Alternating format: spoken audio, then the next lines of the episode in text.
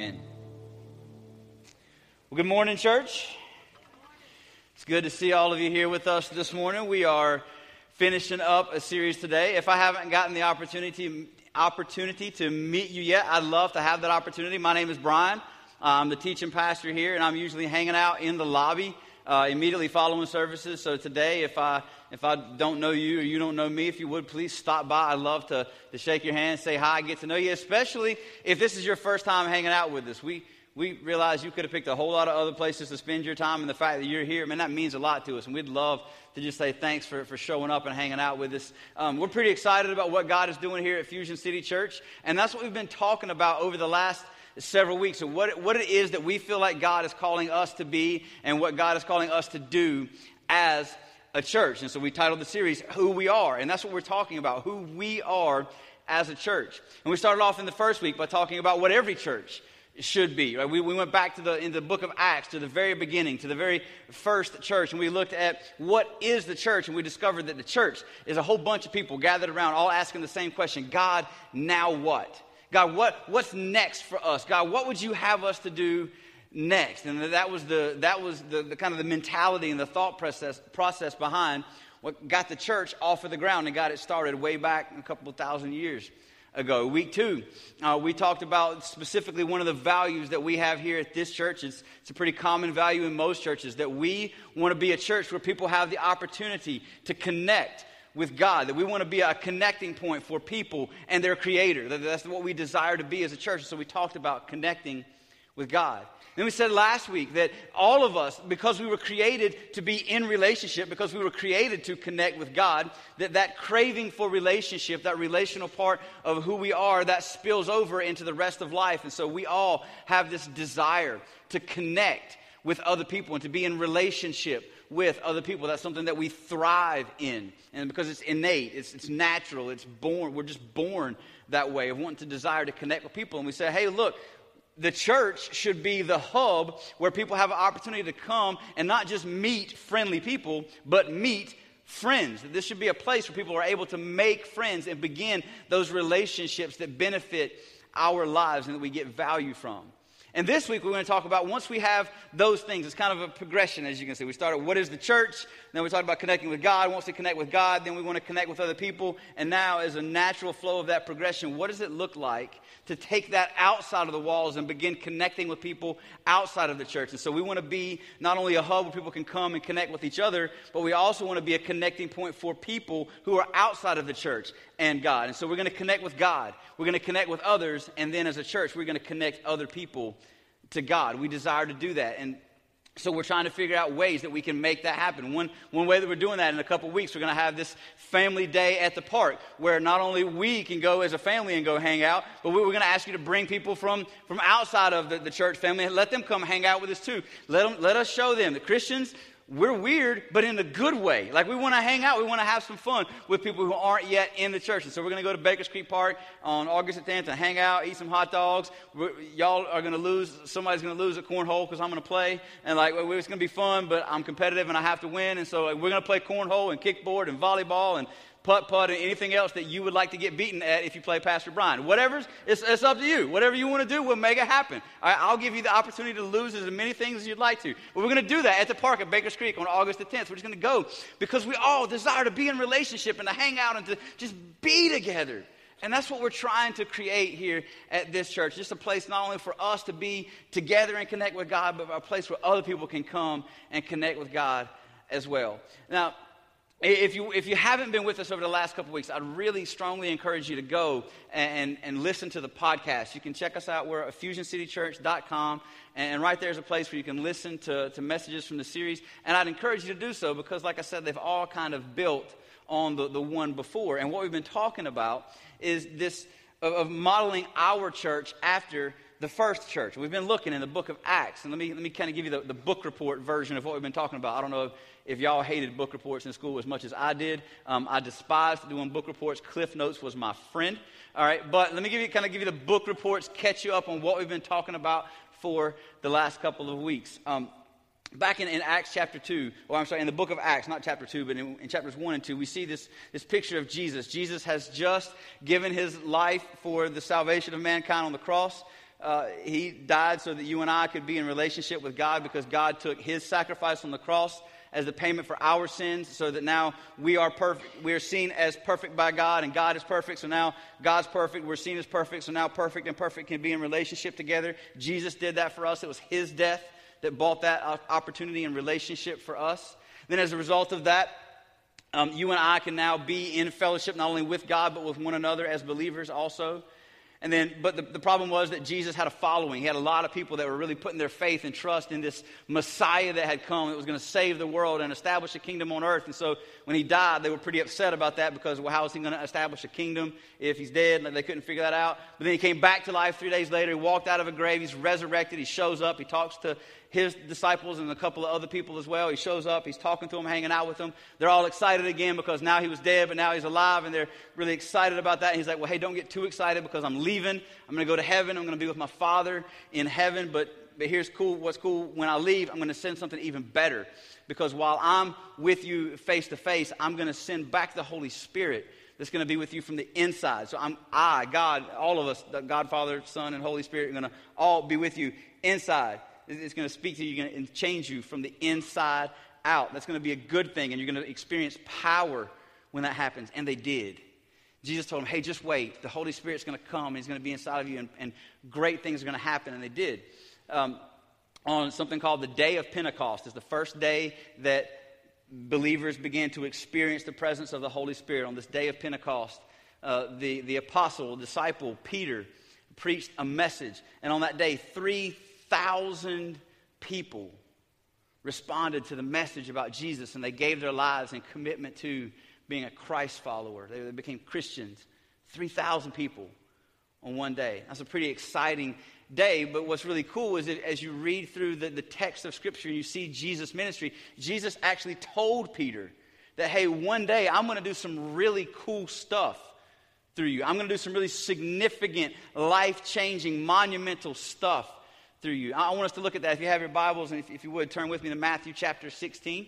Uh, if you don't have a Bible, uh, we'd love to give you one. If you just forgot your Bible, but you have a smartphone, uh, you can track along with this on U YouVersion. There's some instructions at the top of your program on how to do that. Um, if you have a dumb phone and you forgot your Bible, we're going to put the words on the screen for you behind me. All right, so Matthew chapter 16. Let's start reading in verse 13. It says, When Jesus came to the region of Caesarea Philippi, he asked his disciples, Who do people say the Son of Man is? Well, they replied, Some say John the Baptist, some say Elijah, others say Jeremiah or one of the other prophets. And then he asked them a very, very important question. Here's what he said But who do you say I am? Simon Peter answered, You are the Messiah, the Son of the living God. Jesus replied, you are blessed, Simon, son of John, because my Father in heaven has revealed this to you. You did not learn this from any human being. Now I say to you that you are Peter. Jesus changed his name. You are Peter, which means rock. And upon this rock I will build my church, and the powers of hell will not conquer it. That's some pretty strong word. That's a pretty bold prediction. Hey, Peter, well, first of all, they call you Simon, I'm going to call you Peter, which means rock. And on you, rock, I'm going to begin to build my church. I'm going to use you, Peter, in the beginning of my church. And that's exactly what he did. Peter preached a sermon, one sermon. Well, he preached more than one, but his first sermon was at the, the day of Pentecost outside of the temple, and 3,000 people responded to Peter's message and gave their lives to Christ. And this thing, that, that was, that's what we kind of point to as the beginning, the catalyst, the, the, the origination or the origin point of the church. And for, for over 2,000 years, this thing called the church, Satan has fought to destroy, to discredit, to, de, to devalue, to distract people, to, to, to snuff out the church. And for 2,000 years plus, he's failed. Isn't that what Jesus said? Hey, Peter, I'm going to use you to do some great things, and the great things that I use you to do, not even the powers of hell will be able to defeat. Here we are. The result of Peter's message on Pentecost. It started with 3,000 people to now what is millions and millions of people worldwide because of Peter's message. But I don't want to focus on Peter's message today. I don't want to talk about the, the, the, content and the things that Peter said in his message. I want to talk about the relationship that Peter had with Jesus that led him to preach such a powerful and life changing message. And, and, I want to set it up this way. Let me, let me see if I can bring us all into the same. Have any of you ever had something happen to you or or something significant take place to where you could not wait to, to get to work or get around your buddies or somebody or some friends so that you could tell them about the things that happened. Show hand. How many people ever had that happen? Right? Most of us have had a pretty significant event. I mean, eh, some of, most of you are married, I think. That's probably a pretty significant event. Hey, I got engaged. Like I'm getting ready to marry somebody. That's kind of a big deal. That's something you would want to tell people if you've ever had a kid, right? You have put their pictures on Facebook and forced the rest of us to look at your baby like you've done that because that's what people do, right? Because we're proud. Something significant happened, right? Well, for me, now I've, I am married and I do have children, so I've done both. All right, I've, I've, I've done both of those things. But an, another significant event for me um, it's, it's been a lot of years ago now. I used to say it was a few years ago until I realized that I'm getting, really getting old. Um, so it's a lot of years ago now. I used to be a pretty um, adamant softball player, loved to play ball, uh, played in church league softball, tournament ball, open league ball, whatever, traveled around and played, did the whole, the whole softball thing. I, I was a softball nut.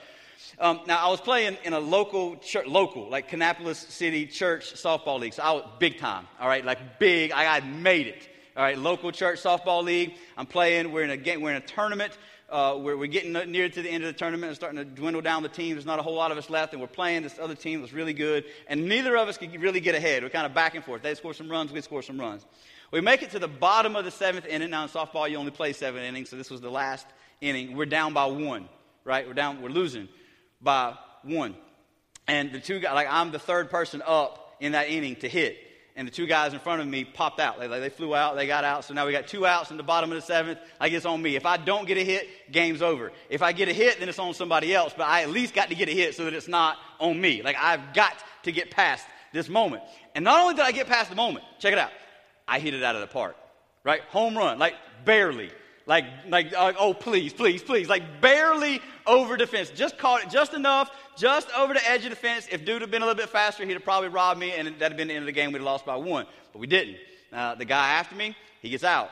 So now we got a tie game. We're going to extra innings. All right? This is like Hollywood, like drama type setup stuff. We're in extra innings. This team scores three runs in, in, the, in the top of the eighth. And so we have to score three or more to win. Now, here's what happened.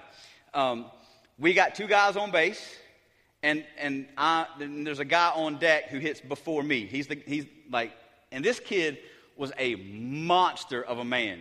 All right, well, I call him a man kid. I'm not sure. He was a it was at college. He was home from college on a baseball scholarship. He was like 6'3", about 260, mountain of a dude. And he had already hit like two, I think, home runs already in this game. And they were like, hey, we're not going to pitch to him. Let's pitch to the skinny guy. Uh, it was a long time ago, I was skinny. Like, let's not pitch to the big guy because he's to hit two out. Like, we know he hit one out last inning, but chances are he ain't doing this again. Like, so they, they walk him intentionally, put him on. Now, here it is bases are loaded, down by three, extra innings in the bottom of the inning with two outs.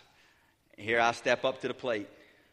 I'm there, and I, I watch a couple pitches because that's what you do. You got to intimidate the pitcher. You don't hit the first one. You let him think, oh, he, you know, whatever. So I, am I'm, I'm playing mind games with the pitcher, and the pitch comes in, and man, I rear back and I hit it. Now, for any of you that have ever played baseball slash softball or ever hit at all, sometimes when you hit the ball, you just know it.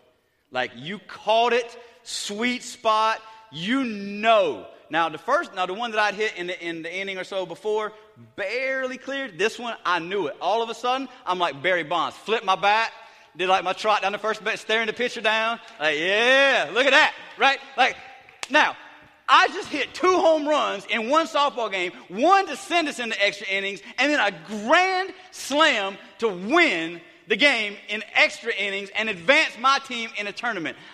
You could not stand me the next couple of days. I don't know how many times my wife heard that story. Like, did you see it?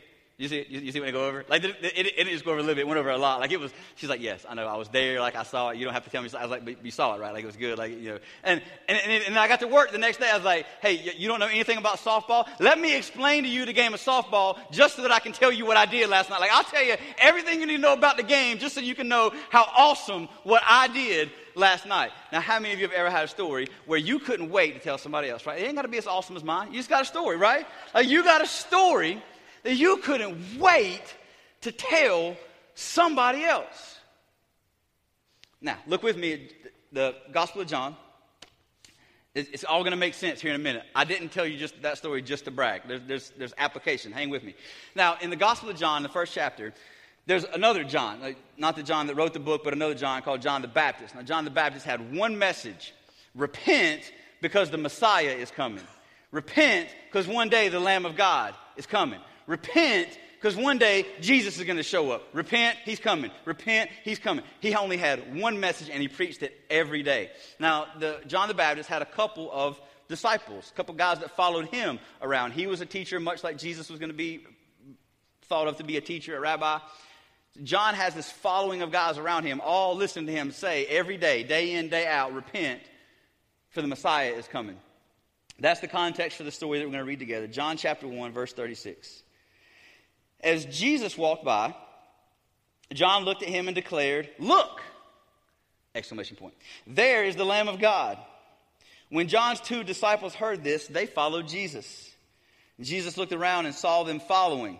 What do you want? He asked them. And they replied, Rabbi, which means teacher. Where are you staying? Come and see. He said it was about four o'clock in the afternoon when they went with him to the place where he was staying, and they remained with him the rest of the day. Andrew, Simon Peter's brother, was one of these men who, had, who heard what John said and then followed Jesus. Andrew went to find his brother Simon and told him, We've found the Messiah, which means Christ. Then Andrew brought Simon to meet Jesus. Looking intently at Simon, Jesus said, Your name is Simon, son of John, but you will be called Cephas which means Peter. So uh, I want, I want you to see Andrew's response to his interaction with Jesus. Sounds a whole lot like my home runs story. Home runs plural. You like that? It's plural because there's more than one of them. Y'all see what happened there because it was in the bottom. No, I'm just kidding. All right, so uh, Andrew could not wait. He spent just a half a day with Jesus. And then he goes and he finds his brother Simon. He would have been called Simon then, not Peter. Jesus changed his name to Peter in the text that we just read. But he said, Hey, Simon, you have got to come and meet this guy. Like this dude, John, that I've been hanging out with every day for the last couple weeks, last couple years. I don't know how long Andrew was under John's teaching, but like this guy that I hang out with, and all he does is talk about repent because this guy is coming, and repent because the Messiah is coming, and repent because the Lamb of God is going to come, and repent because the one is coming. Like the dude that he keeps talking about is coming. He's come, he's here, and I met him. Simon, you got to come meet him. Like the most remarkable thing has happened to me. This guy that, that, that John has been talking about and talking about and talking about, Simon, I got to meet him. I got to meet him. You got, you got to come meet him too. It's the greatest thing that's ever happened to me. Simon, you got to come and check it out.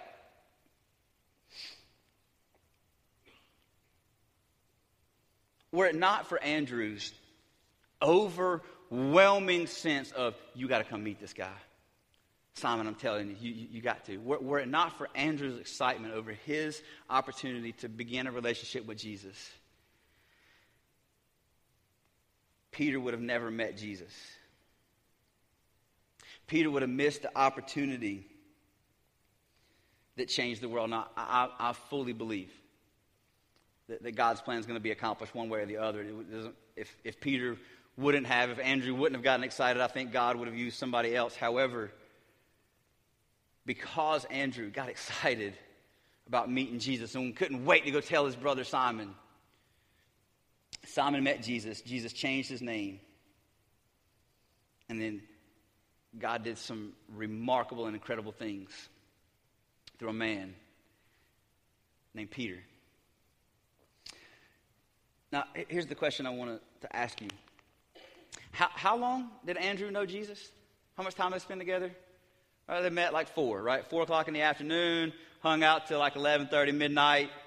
then, then, then he went home. He spent half a day with Jesus. Andrew hadn't been to, Andrew didn't go to seminary. Andrew didn't spend years and years under Jesus' teaching before he went and told his brother.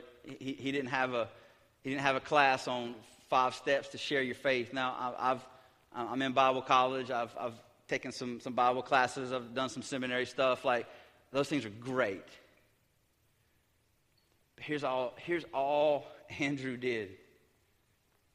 Told his brother a story. Hey, man, I met this guy. He's pretty incredible. You should come and meet him too. He made a recommendation.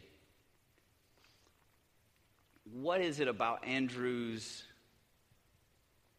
asking of Peter to come and meet Jesus that made it so compelling? I mean, hey, man, I met this guy yesterday. I hung out with him. You should come meet him too. If I told all y'all I met a guy this week that I think you should go hang out with, I don't think many of you are probably going to go hang out with him because a lot of y'all don't know me very personally. Here's what made it compelling they were brothers. I have a brother. If my brother asked me, hey, I just met this person, you've really got to meet this person, I would go meet them. You want to know why? Because he's my brother. Like if he recommends something, I'm gonna, I'm gonna go do what my brother tells me to do because I trust him, because I love him, because I respect his opinion, because I know what gets him excited. If he gets excited about it, I'm gonna be excited about it as well because we relate to one another. That's what made Andrew's invitation for Peter to come and meet Jesus so compelling. Because he knew the source of the invitation and the recommendation. They had a relationship together. I, oftentimes people and I'm not picking on you and I'm not trying to, to, be mean. Oftentimes people will come to me and say, hey, Pastor Brian, I've got this friend or I've got this, you know, this family member or, or somebody and they just don't really know, they don't know Jesus. I'd love for you to come and to, to talk to them. Well, man, why, why would they want to talk to me? They don't know me. They know you.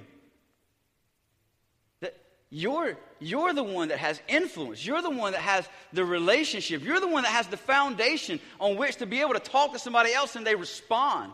You're going to be way more compelling to somebody than I am. If I tell them I don't want to spend eternity without them, that doesn't really mean a whole lot because they don't know me and they don't care if they spend eternity without me or not.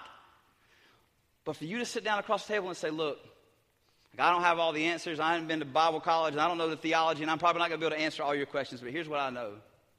I don't want to spend eternity without you. And I've met and begun a relationship with Jesus, and it has radically changed my life. And then you tell your story of how Jesus has changed you, because that's your story. Nobody, nobody can debate your story with you. You, you can't, if I tell you a story of what Jesus has done in my life, you can't call me a liar because you didn't experience it. I did. It's my story. And I have a story. And if you have a relationship with Christ, you have a story also. And it's yours. And the people around you are going to respond to your story way more than they're going to respond to mine or anything I can read them out of the Bible. You see, God has given each and every one of us a, a circle, a sphere of influence. He's put people in your life and made you their missionary. You, all of us. And what I want to see our church become is a church full of people that are so excited about the reality that we know and have relationship with Jesus that you can't make us shut up about it. I get jacked up over a couple of local church softball home runs and I tell everybody for a whole week. I meet the, the, the, creator of the universe through his son, Jesus Christ, who radically changes my life, gives me a new hope, peace, joy, grace, mercy, redemption. Like, I got a story. You want to hear a story? Let me tell you a story. Isn't that how we relate? Stories, it's just a natural part of life, right? If something good happens to you, you tell people a story. Something bad happens, you tell people a story. You will meet somebody for the very first time and tell them stories about people that you know that they've never met. Stories is a natural part of our life. Here's, here's, what, here's all I'm saying. If we, you have a relationship with Christ, you've got the best story. Tell your story. And tell it to the people that are around you because those are the people that God has put you in relationship with because He wants to use you to touch and change their lives. And you know, maybe you're not the, maybe you aren't a great theologian. Maybe you aren't the next great Christian thinker or author or pastor or evangelist or whatever. But your cousin that doesn't know Christ, she might be. Your brother that's never stepped foot inside of a church, he might be. Who knows what Peter's story would have sounded like had Andrew never gotten excited about meeting Jesus and come and told his brother Simon? Simon was a fisherman. I get up, I fish, I clean my nets, I clean the fish, I sell fish. Repeat. Like that's, like that's his story. I sell fish, I, I repeat. Like that's it. That's, that's the story. But, but because Andrew got fired up about a half day encounter with the Messiah, the one that John told him was coming, and went and told his brother Simon, hey, you got to come. Now, Peter, Peter's got a pretty cool story to tell. Hey, I preached a sermon on Pentecost, and 3,000 people gave their lives to Christ that day. That's a pretty cool story. Like, I, I just believe that when I get to heaven, that Peter's probably still telling that story, right? Like they, they say, or it's kind of mythically held. It's not true at all. It's nowhere in the Bible that Peter's kind of standing at the gates of heaven, letting people in and not letting people in. It's not biblically accurate at all. But if, Peter were standing at the gates, I bet it would be, hey, welcome to heaven. Hey, let me tell you a story. There was this day when I preached, like, I, I, I bet you can't get the message of Christ off the lips of Peter because of how radically it impacted and changes his life. And it wouldn't have radically impacted and changed his life if it wouldn't have radically impacted his, the life of his brother who said, Hey, brother, come and see. I want us all to understand the power and the magnitude of your story. It's just your story, but it's powerful.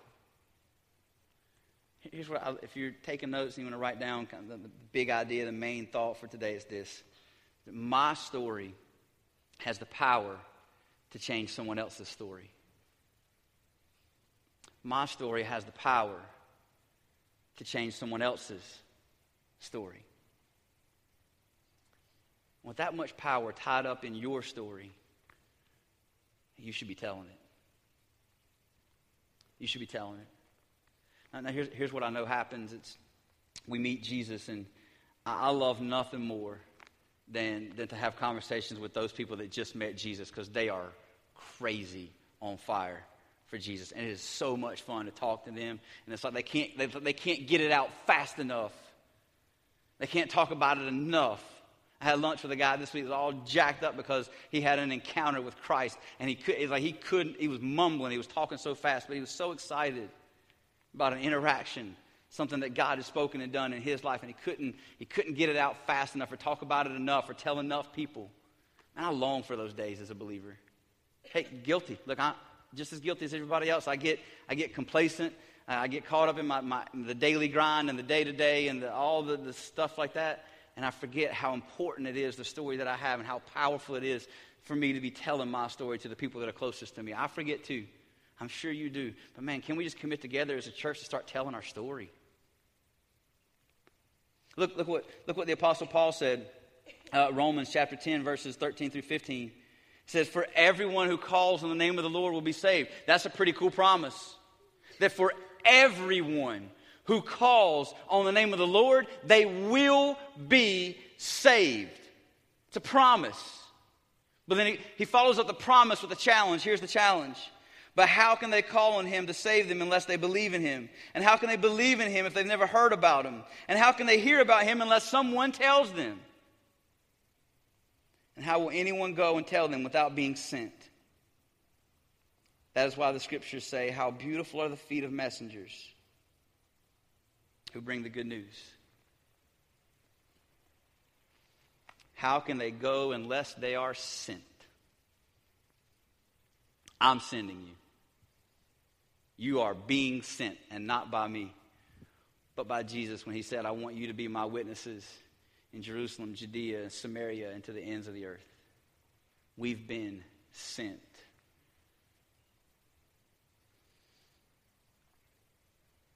Let me ask you a question. Who is that, that person, or who, who are those people that God is breaking your heart for because they don't know Christ? Let me ask you a question that precedes that question. Do you have a heart that is broken for people who don't know Christ? Because if you don't, there's a really good chance that you don't know him as well as you think you do. Because if you knew Christ the same way that Andrew knew Jesus and Simon knows Jesus, then your heart would be broken for those that don't because you, you see and understand the value and the benefit of being connected with God. Is your heart broken for those that are lost? And if, if it is, because I believe that, that for, for a lot or for most of us in the room, that is, that's true. You have a heart that's broken for people that don't yet know Him. Who's the one? Or who, who are the two or three that God continually brings to your mind? I'm going to ask you to do this. I'm going to ask you to bow your heads, close your eyes for just a moment. And in the stillness, in the, the quiet of this moment, I want you to think about those people. Picture their, their face. Just focus in. Just think about that person or those people, their names, how you know them.